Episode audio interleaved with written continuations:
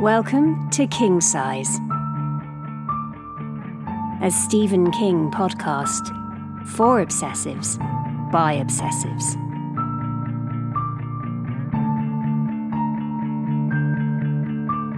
With Matt Robinson and Simon Balkan.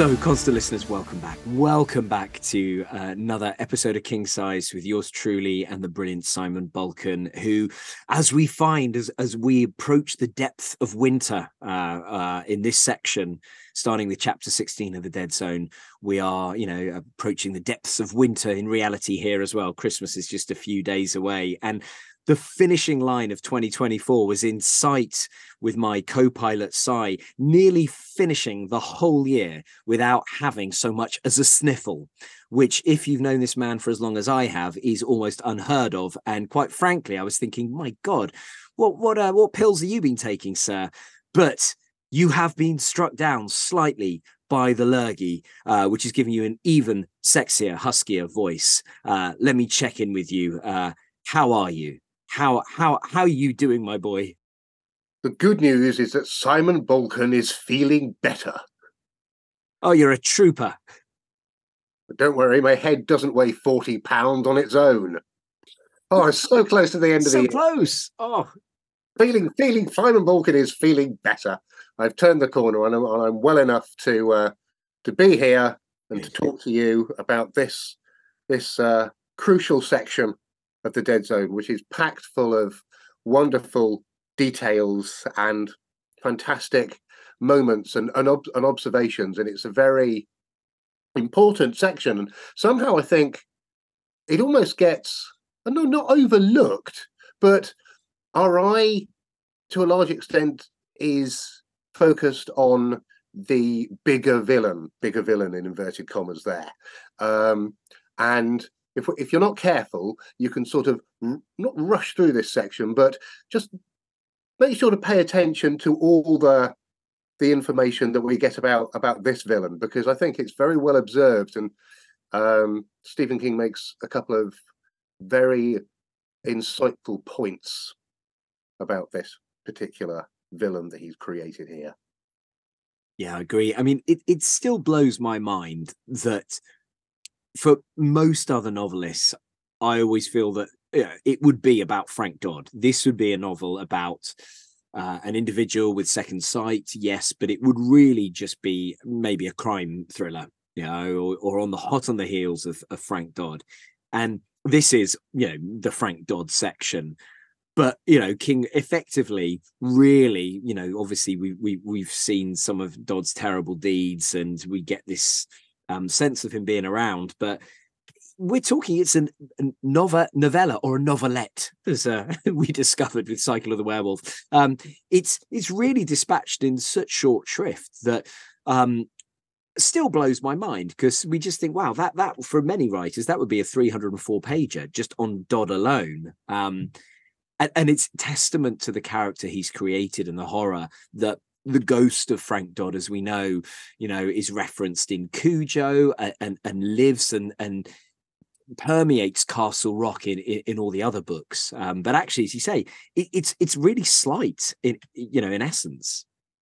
Yes, it's very economical, but the um, the character casts a very long shadow. Yeah. and I think it well because it's it's told from Johnny's point of view. You know, obviously Frank Dodd, the Castle Rock killer, has been tormenting the uh, community for quite a few years. But as far as Johnny is con- concerned, it, th- that that time frame is completely contracted because his experience and his exposure if you like to it is, is is much is much shorter so we sort of get a sense of the community's fear and frustration with the police and by the same token um, we also sense johnny's sort of starting to get up to speed.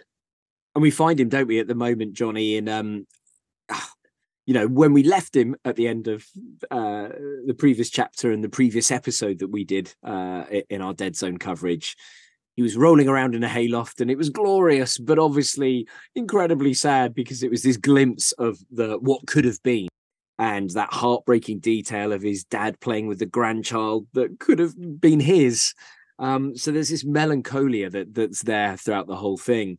Um, but at the moment, yeah, we find Johnny as you know the snow has come early that year. King writes there was six inches on the ground by November the seventh, and he's really hibernating. You know, he's got this horrific journalist who has who he's exposed, who's now exposing him, and you know calling him a hoax and a charlatan and actually, you know, for Johnny, it's just this comfort in being forgotten. He just wants to be left alone. Um, and he's nursing his wounds and just being with his dad, just kind of healing, really. But also, you know, the anger that he's feeling as well, this anger that he's starting to feel uh, towards God. Uh, what a power God has given you, Johnny. Sure, that's right. God's a real prince. He knocked me through the windshield of a cab and I broke my legs and I spent five years or so in a coma and three people died. The girl I love got married. She had the son who should have been mine by a lawyer who's breaking his ass to get to Washington so he can help run the big electric train set. If I'm on my feet for more than a couple of hours at a time, it feels like somebody took a long splinter and rammed it straight up my leg to my balls. God's a real sport. Bless me? Oh, yeah oh, God's been a real sport to me. I love the way that uh, that is distilled as the dialogue in the yeah. film. Um, yeah. Yes, it's just what? Are you kidding? Yeah. yeah. What? yeah. So what what have you been smoking? Really? You think this is a a, a blessing? Although the blessing comes in its uh, in its own way when the journalist says, "Oh, this guy's a fraud. He's a hoax. He's a you yeah. know." We take, we take pride in exposing these people. It's like, oh, thank God. Oh, brilliant! Yes, exactly. Yeah, brilliant. I love that. He's like, you write what you want, man. That that's fine. You know, this is just what I want because if it means people leave me alone, and it's interesting how King writes in italics in that section where Johnny's railing at, um, you know, God and the universe, and quite rightly, you know, and he's so benevolent for so much of the novel that actually these moments of anger are really powerful. Uh, and King writes in three lines of italic, um, "What a power God has given you, Johnny. He has a job for you, Johnny. Don't run from him, Johnny. Don't hide away in a cave." And if you just handpicked and isolated those three lines, that could be his inner monologue. It could be the voice of George Bannerman, who we're about to meet. Could be his mother. Um, you know, it's just just these voices there, and the fact it's in italics, just reminding him, yeah, blessing, curse, whatever it may be, you've got work to do. Um, and you know, you you you want to hide, but actually you need to come out into the light um, and we're going to show you why in a moment. And this gift isn't going away. It's not fading with time. Um, because Herb asks him, you know, is it have you still got it? And he goes, yeah, I've still, I've, I've definitely still got it. It's still, it's still, it's still happening. He has no control, it seems, over um, how or when um, it's not every single time. And what's interesting for me is that um, in the in the writing, uh, the contact can come about through um, touching objects as well. I think in the in the film, it's much more specifically physical contact with other people. He has to take their hand or something like that. But in the novel, all he needs is um, is to touch something of somebody's there's that lovely section when he's gone for dinner with his dad and he's um, in the cloakroom and he's looking through through these uh, these coats It was like that sometimes. On, on another occasion, he could have handled every coat for 20 minutes and gotten nothing at all. Here was a lady's coat with a fur collar. She was having an affair with one of her husband's poker buddies, was scared sick about it, but didn't know how to close it off. A man's denim jacket, sheepskin lined. This guy was also worried about his brother, who had been badly hurt on a construction project the week before. A small boy's parka. His grandmother in Durham had given him a Snoopy transistor radio just today, and he was mad because his father hadn't let him bring it into the dining room with him. And another one, a plain black topcoat that had turned him cold with terror and robbed him of his appetite. The man who owned this coat was going mad. So far, he had kept up appearances, not even his wife suspected. But his vision of the world was being slowly darkened by a series of increasingly paranoid fantasies. Touching that coat had been like touching a writhing coil of snakes. Ugh. Just to What? touch a, touch a coat and have it put you off your food. You feel. My God, would that work with you? Would anything put you off your food? It might, but it might be by something I saw, I think, rather than touched. Or you'd go, look, I need some comfort now. I need I need that sticky toffee pudding to just get these image of writhing, coiling snakes out of my mind. That's a, that's a good strategy. Yes, I think that might work just just fine. Yeah, exactly. Johnny's got it all wrong here. What you need to do is eat. Come on, man. Well, everyone keeps saying that to Johnny. It's this theme that keeps cropping up, you know, th- uh, throughout all the characters we meet. Is kind of like, come on, son, you need to eat more. You know, he's skin and bones, isn't he? This fragility of this this bird almost, this, uh, and everyone going, you need some flesh on your bones. So I I, I think that's it. You, you should take him under your wing, Si. Yeah, have a good good meat pie and some Eton mess and some chicken soup and good to go. Give me right as rain. I love that you picked that um passage because I remember that really haunted me. Mm. just the way King writes, you know, from from a man who's starting to go mad. And again, he's so economical with his writing in this novel because you could take that coat cloakroom section and almost extrapolate it into a short novel, right? you Mm. know, all of these characters, all of these stories, he just gives us a couple of sentences and we want to know more. And I remember that man who that man who was slowly going mad and starting to hallucinate did really haunt me, but it's just dispensed in a matter of sentences. Um, and I think, yeah, you've used the word economical about the film. I find that with the text as well. There is not a word wasted. It's all killer, no filler. In fact, when I read that same section, I wondered if for a minute um, it was in fact Frank Dodd's coat. Ah, yeah, right. Wouldn't it be Oh, wouldn't it be crazy if he ended up in the same restaurant? Just sort of you know, had that sort of brush with him, but it's not because it mentioned the man having a wife and Frank Dodd's not married. no, but what a what a what a great read on it. You know, especially if it was this black slick raincoat. Yeah. And if that was it, you know, we know obviously the trauma Frank went through when he was a kid. We've discussed that in, in, in a previous episode. But yeah, if he is starting to hallucinate and, and go mad, oh, that's that's that's a great take on it. Yeah, it was just a thought there for a moment. I thought, well, wouldn't that be something if they just had this very close encounter? But there also there was some there was some warmth in this in this section as well. There's a, a short section about the uh, the nostalgia of Christmas decorations that get passed on down the generation or last last for years. Um, I remember being a very nice uh, change in tone. That sort of because you know it's just, it, it, it it's that time of year at the moment as well. So Yeah.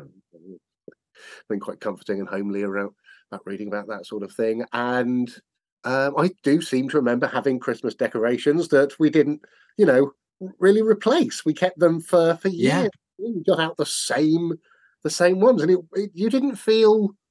I didn't feel bad about it at all. There was something quite Yeah. uh, reassuring about it. Yeah. Did you have that? Yeah, absolutely. I just love it because you you you found that warm passage, and um, you know, you got the warmth and change of tone.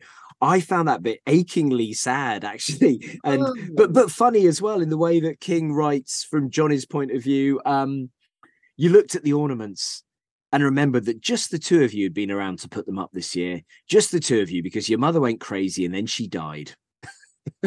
but the fragile Christmas tree ornaments were still here, still hanging around to decorate another tree taken from the small back woodlot.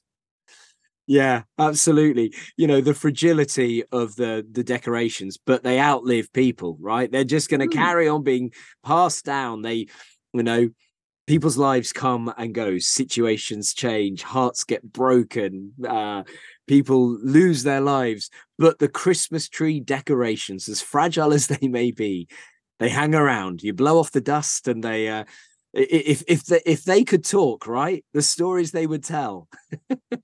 Yeah, if those baubles and silver chains and uh, angel decorations could uh, could speak, yes, uh, they'd um, offer some very interesting insights on what they've seen. I'm sure. Yeah, absolutely.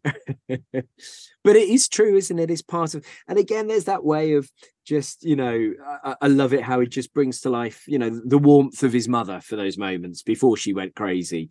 You Mhm. know, just um, uh, when you looked at the ornaments, you remember that there'd been once a mother in the place to direct the tree trimming operation, always ready and willing to piss you off by saying a little higher or a little lower, or I think you've got too much tinsel on that left side, dear.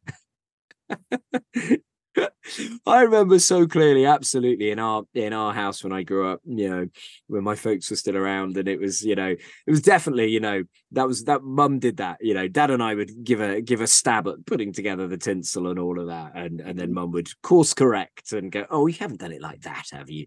And then in what seemed to be a, a- like literally almost like the, an instant, I like you know the the flash of a wand, suddenly this Christmas tree from this sorry state was just this you know incredible princely looking thing. Uh there's something about maybe a mother's touch there you know that's that's what i get with that with that passage. It just just needs that missing perspective, which they don't have. An easy yes. A reminder of what's not there. Yeah. This time. So yes, there is definitely an, an edge of poignancy to it because what it, what it means for Johnny is it's a reminder that actually, um, as you pointed out from um, from the film, that one moment when um, uh, Herb says, "Oh yeah, Oh. your, your mother always did the tree." Oh myself. It's just contained in that little that- yes reminder of yeah, she's not here anymore. yeah and again i think it speaks to what you mentioned about how it's really reading the book having done the film first and then the reread my appreciation and love for the film although it's not at the levels that uh, that, that you have for it because i don't have that story with it yet. Um but it's made me appreciate it even more how it's just everything is distilled. You know how actually again this passage about christmas is really important here. And they take it and they distill it and they put it into one line of dialogue. Um it- it what you need. Yeah, that's all you need. It feels like there's such a synchronicity between the film and the novel here. You know, they really do, or almost with exception, perhaps for me, of maybe top of my head, Shawshank and possibly Green Mile, um, uh, and, and The Mist. You know, they're almost like the the, the two exist side by side. Mm. You know, Yeah, I agree. I think they complement each other very, very Mm, yeah, yeah, Um, I think the the film did a did a remarkable job of um, distilling this story mm, yeah, and all the, the extra details that you get in the writing. Yeah. Um, and all the little, I don't know, all, all, all the little, all the little presents, all the little um, Easter eggs. You know, it's two holidays there in one. Pick your favourite. Yeah. Um, but quite early on in this in the, in this section as well, the the song "This Little Light of Mine" Mm, is referenced. This little light, light of mine, I'm going to let it shine. That song is used somewhere, and I'm pretty sure it's in season one of Mr. Mercedes. ah, right, okay. It comes back back up then. I'm pretty sure it plays in one of in one of the episodes, and then again it's used in the um, in the credits at the end of the um, episode. Um, it drove me a little bananas trying to work out exactly what it because it's not used for no no reason. It's used very very specifically. Yeah. It's a deliberate choice in the context of the um of that story. Um, if anybody can remember where it is, please let us know because put me out of my out of my mad. That's going to be your writhing snakes moment, right? Yeah, I'm not going to be able to eat until I know. So, and if you believe that one, I'll tell you another. But I'm sure it's season one because I watched, I rewatched it not that long ago. Um, but I say not that long. I think about, I mean, about three or four months. But it was just lovely to see that specific song talked about, mentioned in that context. Mm, Uh, oh yes, oh that comes, that's going to come back up again in the in the yeah. universe in about oh I don't know, forty-ish years time. and it you know when some people talk about um like mind maps i know i've worked with some actors that um have a mind map i don't know if it's something you've ever done but you know where you just you put down you know like all these thought bubbles and every everything's connected you know it, it, it's you know you, you you draw like little journeys of one thought leading to another and um it's quite a powerful visual aid and i've seen I just think if you put down the King multiverse and Hmm. start and just drew the threads, drew it as like this mind map explosion, as you say, you go, oh, that's going to come back. That'll be back in 40 years' time.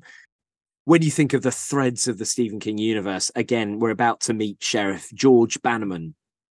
And it's that really interesting thing of reading a character that you know exactly how they die and the grisly way in which Mm. they are going to die um and we, we will put a spoiler alert you know about this but obviously you know we covered it um many many episodes ago in our loving uh episode uh, dedicated to Cujo and as we know Bannerman is dispatched by the great St Bernard um and it's just that sucker punch of you know, we get to know Bannerman and we get to know a little bit of him and his family and the kind of man he is and the kindness and the warmth and this bear of a man and this good, good guy. And we get to know him through Johnny.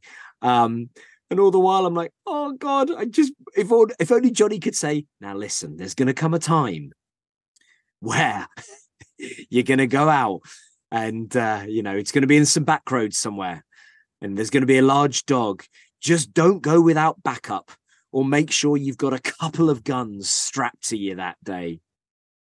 yeah, as you say, Bannerman's end is nearer than he probably thinks. Yeah. Um, it's it's in two two novels time. We've got the Dead Zone, then we've got Firestarter, and then we've got um, and then we've got Cujo. Now, you know, we don't know exactly what order the stories are in in Stephen King's mind. We don't have any evidence whatsoever that Stephen King thought, you know what, I think I might make Bannerman the victim, one of uh, one of Cujo's victims. He may not have known it until he was actually writing it.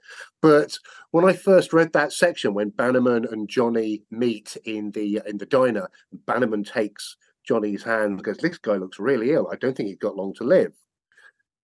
I misread that. I thought it was Johnny shaking Bannerman's hand, having uh, a sense that, yeah, Bannerman's not got. Maybe he's ill. Has he got cancer? I don't know. Maybe he's sick, but he's not that, got that long to live. And it was Johnny sensing Bannerman's death, and Stephen King thinking, you know what, I'm going to kill him off in two months' time.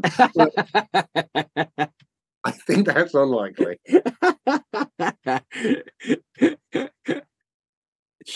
oh, love it, love it. Or is there a world in which, yeah, Bannerman talks about shaking his hand. He felt it was draining. Uh, Mm. it was a little like getting a shock from a bare electrical wire. Is there a world in which if Johnny touches you, you're cursed? Is there a remnant, a hangover from that that means that there's, you know, his mark is upon him? I mean, I don't know because I think Johnny is benevolent, actually. Johnny is the Jesus like character, but uh yeah, Hmm.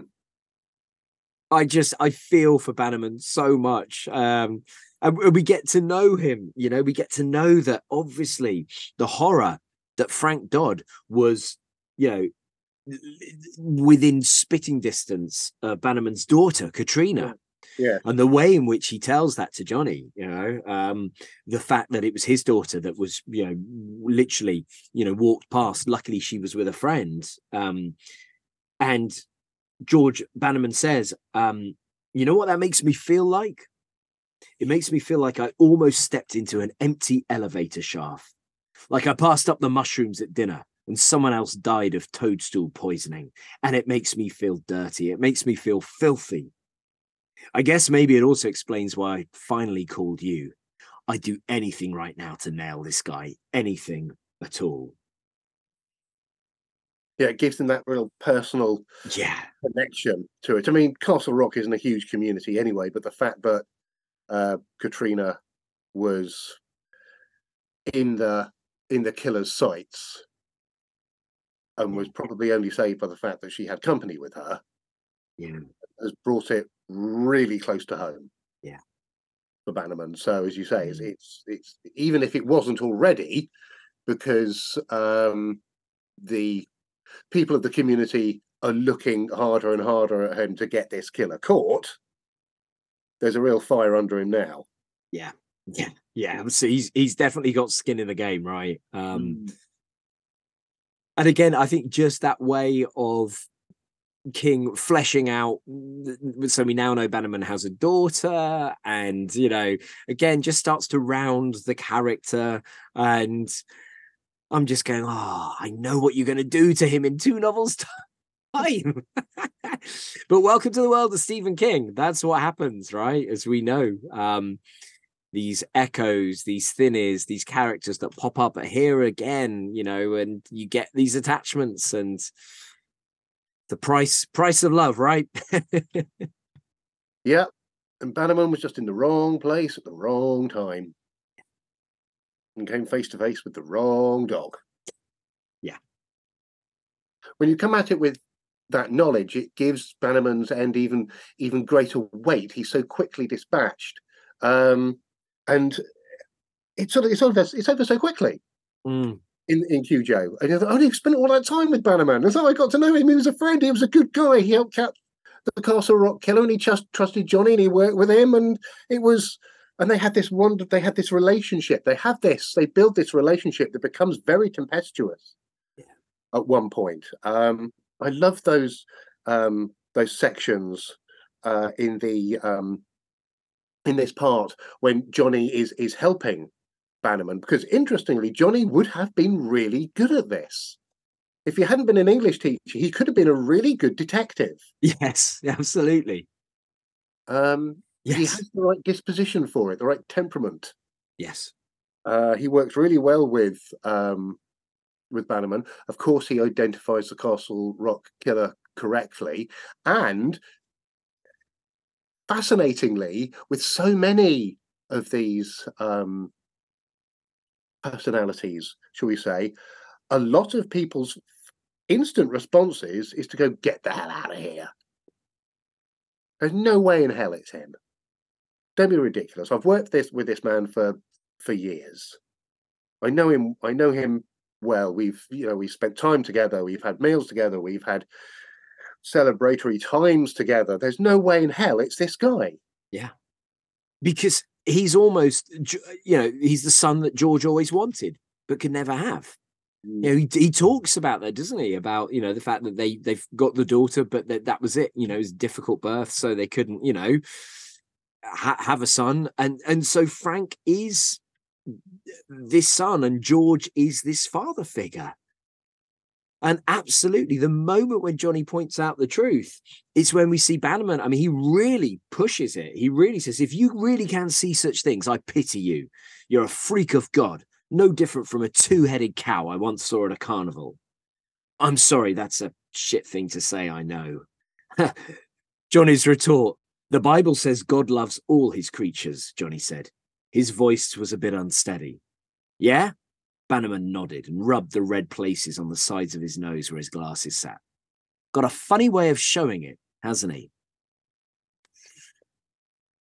Oh, again, full rounded characters. Bannerman is not this saint. No. You know, he's this man that just then and that moment when he but let it be anyone but Frank, and he bites and he bites back at Johnny. But then amazingly, he's very quick to go, I'm sorry, that was a really lousy thing to say. But you know, um, there's emotions, there's emotions running so, so high. This sense that, you know, is this going to be Bannerman's legacy that he wasn't able to catch the Castle Rock Strangler? And it could have been his daughter.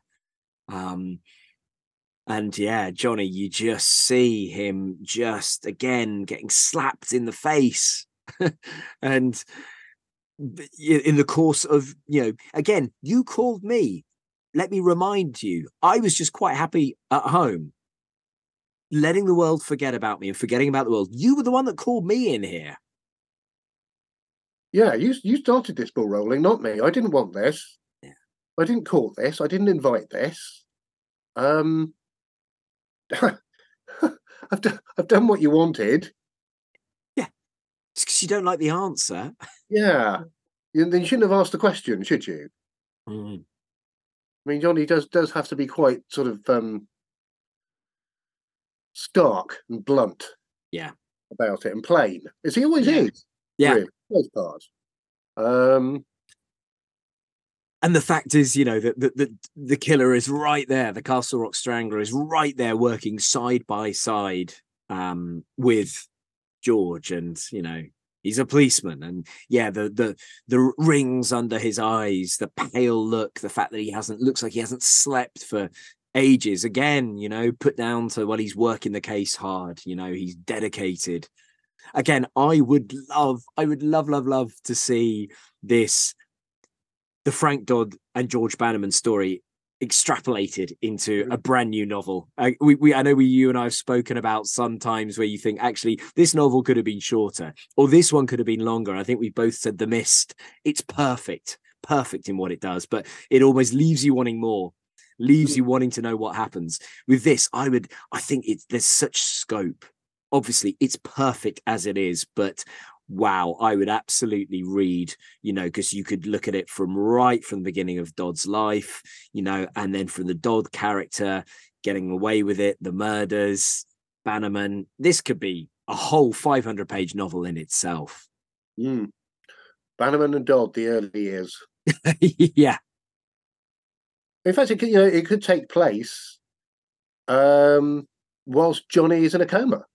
Yeah, it could be that that period, them sort of working this case and others, mm. whilst um, Johnny is uh, completely out of the picture. Right. Absolutely. Yeah.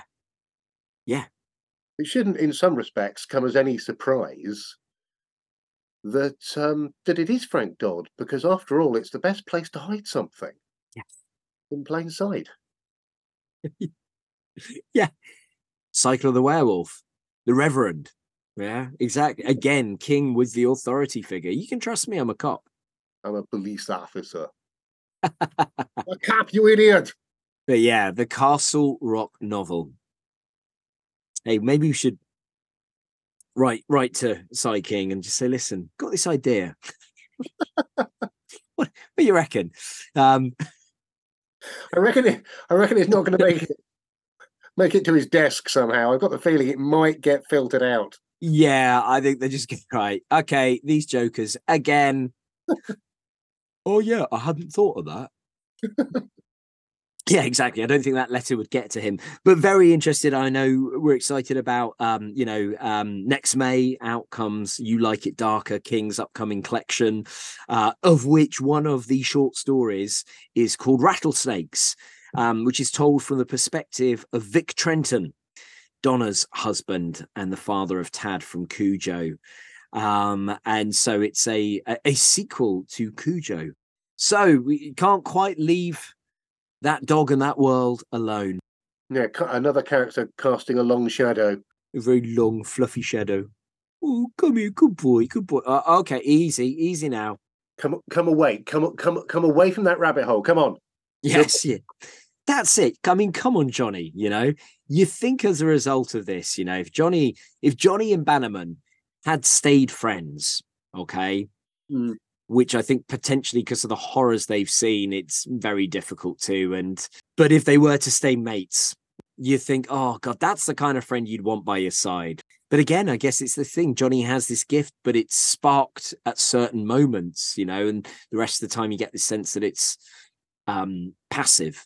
You know, it takes something to spark it into action, the visions, you know, a handheld or a handshake or an object being held. Otherwise, if it was active the whole time, I mean, he, like that man, would go mad, right? If every single person you just brushed against, suddenly it was like, oh, I know what your future's going to look like. That is, that would send him mad. Um, so yeah, I love the fact that this, it's there, this gift, this curse, this blessing, whatever we, however it wants to be viewed, just is sparked at certain moments. Yes, and it's um it's random. It's not necessarily provoked by anything in particular. Yeah. There doesn't seem to be any rhyme or reason to it. Yeah. Because yes, I agree. As you say, if um, it had been written in such a way that it, it happened every single time he touched something or someone, Mm. we'd be dealing with a very different version of Johnny Smith. One certainly plagued by Yeah. Paranoia, I think, and, and madness, and just being Mm. sent to an extremely dark world. He would Yeah. be become. He could even become the villain himself. Yeah. Ooh, hey, listen. Again, a Dead Zone prequel. So why don't we write? I, I mean, Mr. King, Mr. King, this is gold here. I really enjoyed this section where it's all coming together and the pieces are starting to fall into place. And Bannerman and Johnny are sort of, you know, putting this this all together, and um, they've got a list of the the victims and when they died and where Frank Dodd was at the time of all of the murders. And it doesn't confirm him, but it really doesn't rule him out either. Um, it's interesting that Alma is the first victim in the novel, but she's the last victim in the film and it's yeah it's all starting to sort of look a bit kind of well he he, he could have done it but what about this two year period when there was there were no killers there were no murders in castle rock at all well he was away where was he well he was he was over doing this course and then they check in with the police department where he was doing the course and lo and behold there were some victims who were murdered in exactly the same way as the castle rock killer in the area that Frank Dodd was spending a lot of time. And it does emphasize again that, you know, Johnny and Bannerman are a real detective force to be to be reckoned with. Yeah. Um, and one of the other things I think that makes it more heartbreaking is the the insight that you get into Frank Dodd, and you see him as this in this moment as this sort of terrified um, abused child. He's been tormented himself by his um, by his mother, by people in his his community, and they they've done things to him. Um, and of course, it's it, it's of course it it's messed him up. And I I like that that um, a writer like Stephen King acknowledges this. You know, no, nobody does nothing for no reason. It's uh, it's really important to remember that when you're um, approaching a character, playing someone who, who does reprehensible things. Well, no one does nothing for no reason.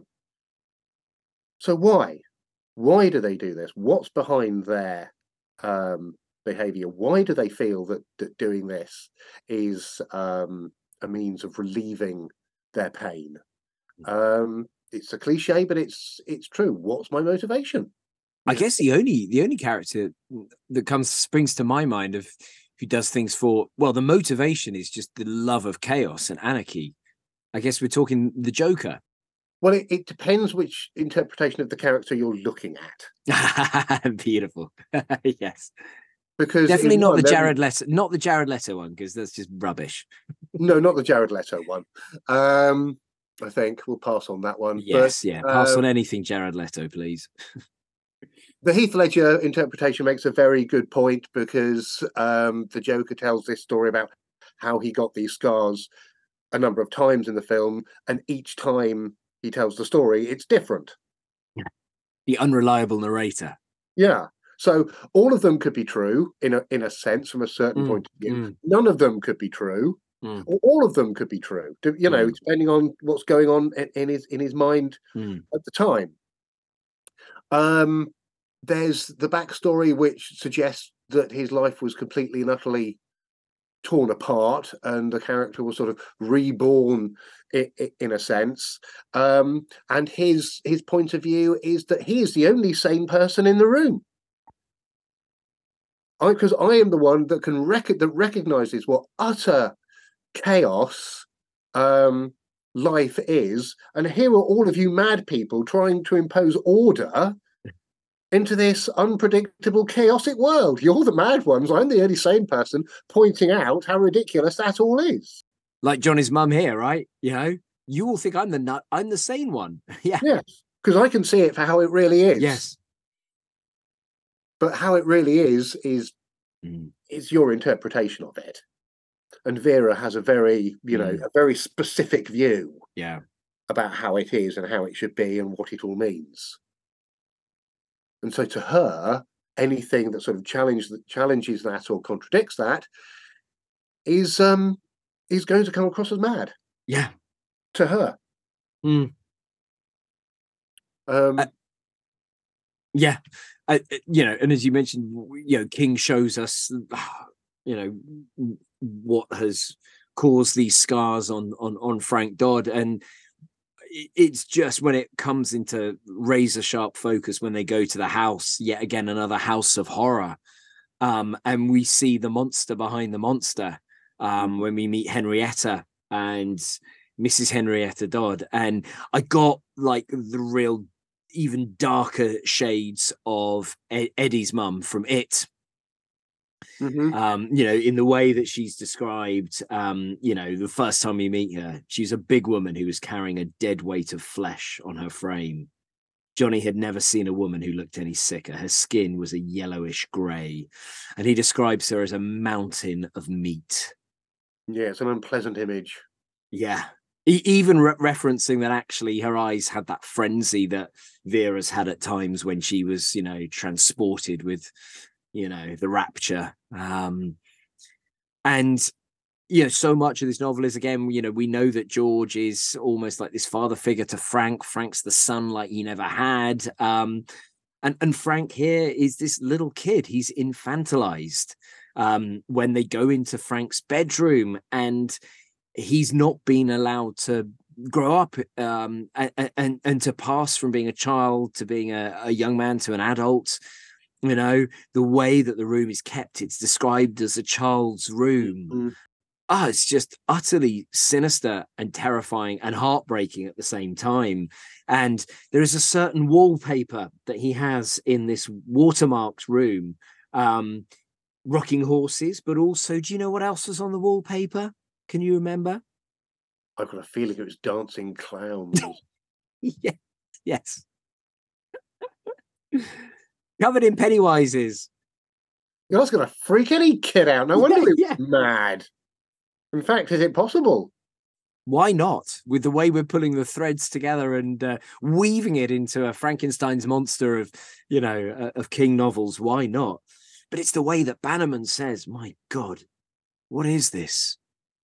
And you know, that's from just going into the ch- into Frank's room, which has been kept, you know, as this memoriam for for a child, but Frank is still alive. Well, you know, uh, yeah. Also, we think, um, but even then, the horror of what this is not normal. What the hell has gone on here? Yeah, yeah. He's gonna say he's got this this, this child's room. He's got a toy box in the corner still. Yeah, and Raggedy then... Andy of staring with that um shiny blank eyes. I mean, it's the stuff of nightmares, right? In a sense, it is, but on on the on the other hand, it makes perfect sense mm. um, that his mother has has done this to him. In a sense, she's kept him mm. like this. She knew, mm. and she didn't give him any any help. Um, she didn't provide any means of getting better. You know, she didn't treat him anyway. Um, now we can speculate as to as to why she did that. At the end of the day, you could certainly argue that she's more guilty than than he is. Yeah. Because she facilitated mm. him, she created him, mm. um, and she did nothing to, to to stop it. I mean, that is a crime in and of itself. I think, isn't it? Um, I think of the exact legal term for it. Isn't it negligent homicide, where you just basically watch it happen? And I think that's pretty much sums up largely what what Henrietta Dodd has done. Yes, I, I agree. Yeah, Better- you knew all of this time. You knew, and she screams at him, George Bannerman, don't you go up there and wake my baby again? Frank's still her baby. I found myself just so conflicted here because I did feel this sympathy for him. And the way that King doesn't glamorize this is not a big shootout. You know, it's not a big dramatic finish. It's something pathetic and sad and completely um avoidable, you know. Mm. Um that that's the sadness with it. So but but again, just the I'm just in awe of the way that King treats the whole Dodd story from the economy of scale to not glamorizing it to choosing to make it just so hard hitting in its sadness and its melancholy and yeah, its bre- and its brevity. Its brevity. You know this kid that never got the chance to have a life and has since taken so many other people's opportunity to have a life he's robbed them of it. Um and, and- and king i get this I, I get the feeling he's not in any way there's no none of the prose that passes judgment or makes um you know um a declaration. It is just holding this up and showing us this underbelly this darkness that makes you just go my god as you say, it's very brief, um, and I think it hits harder for it when they find Frank's uh, body, and there's that two-word um, suicide note. I confess. Yeah. he's he's uh, he hasn't done anything with the scissors in this one, but he's cut his own throat from ear to ear, yeah because he knows he's he knows he's caught. Yeah. He can at least recognise his guilt. He's not one of those people that's going to try and manipulate the system and weasel his way out of it and Mm, mm. call in his contacts. And if he has any, which I doubt he does, because he's such a lone wolf predator type. Mm, Um, he's not like Greg Stilson. He doesn't have mm, friends and contacts and people who do his dirty work for him. mm. Um, he's a real contrast in that respect. Um, he knows he's he's cornered. There's there's there's there's no way out, and he just goes, "Yeah, my I'm done. I confess." Yeah. Exit Frank Dodd stage right. and then a nice little uh, literary technique uh, after that uh, that King brings in with the news newspaper clippings um, from the New York Times, just talking about you know what happened, um, and, and then the letters as well. Um, you know the letter that Johnny writes to Sarah, um, and clearly there's been a passing of time, and she's been checking in on him and yeah, there's a nice little tone to it, you know, for the last time, kiddo, get off that cocaine. and then that letter from uh, Dave, uh, one of the teachers, that's just saying, "Look, I'm, I'm just so sorry, but in in in the wake of all of this, you know, you've been voted, you've been blackballed, you you, you can't come and teach." Um, again, you know, Johnny at every stage where he does something that's going to benefit mankind. You know, he helped catch the Castle Rock killer, but immediately again, it's that no, no, no, you're too hot. We can't touch you. Um, No good deed goes unpunished. no, yes, exactly. And a good little reference in that letter that you can tell how painful it is for this guy to write and how sorry he is for this state of affairs. This isn't even on a par with tossing rabbit, run, or catcher in the rye out of the classroom. This is worse. It stinks. And as we know, Stephen King, the man himself, on the receiving end of having his books, including 112263, banned from various classrooms and reading lists. Um, and that's it, isn't it? As we said, the minute they ban your books, you don't walk, run to the nearest place you can and get hold of that book because that's that's where the power is. Although, in a sense, it's also it's telling. Yes, you should run to the library and read what it is they don't want you to read.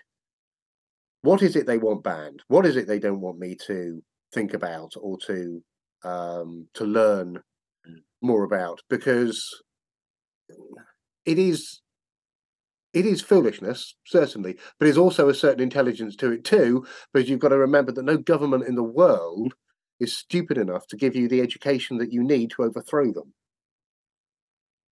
So when they do say, "Oh, we're banning this, this, and this," you go, "Well, what is it you're banning? Yeah.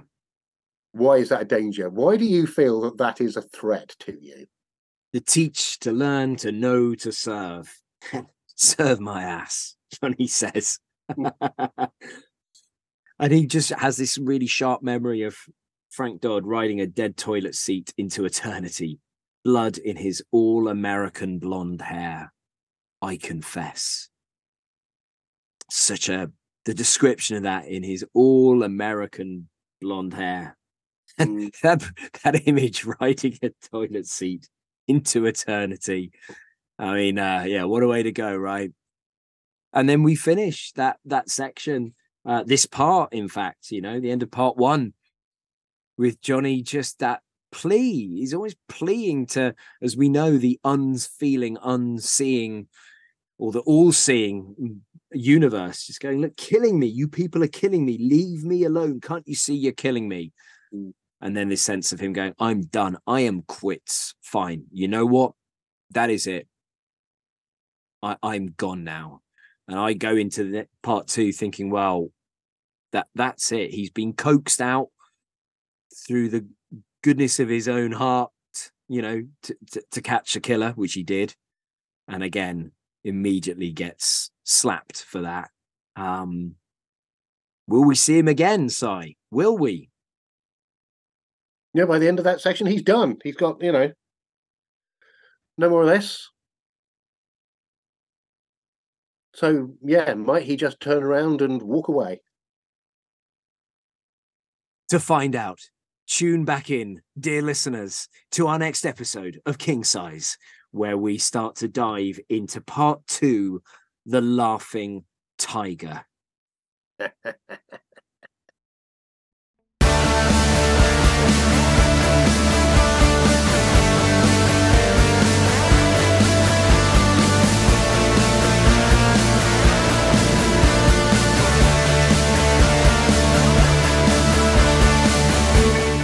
King Size was written and presented by Matt Robinson and Simon Balkan.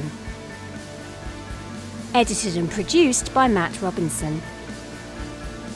Music Storm Coming by Last Picture Show, available on Spotify. Find us on Instagram at King Size Podcast. If you like what you hear, please drop us a review and subscribe to the show.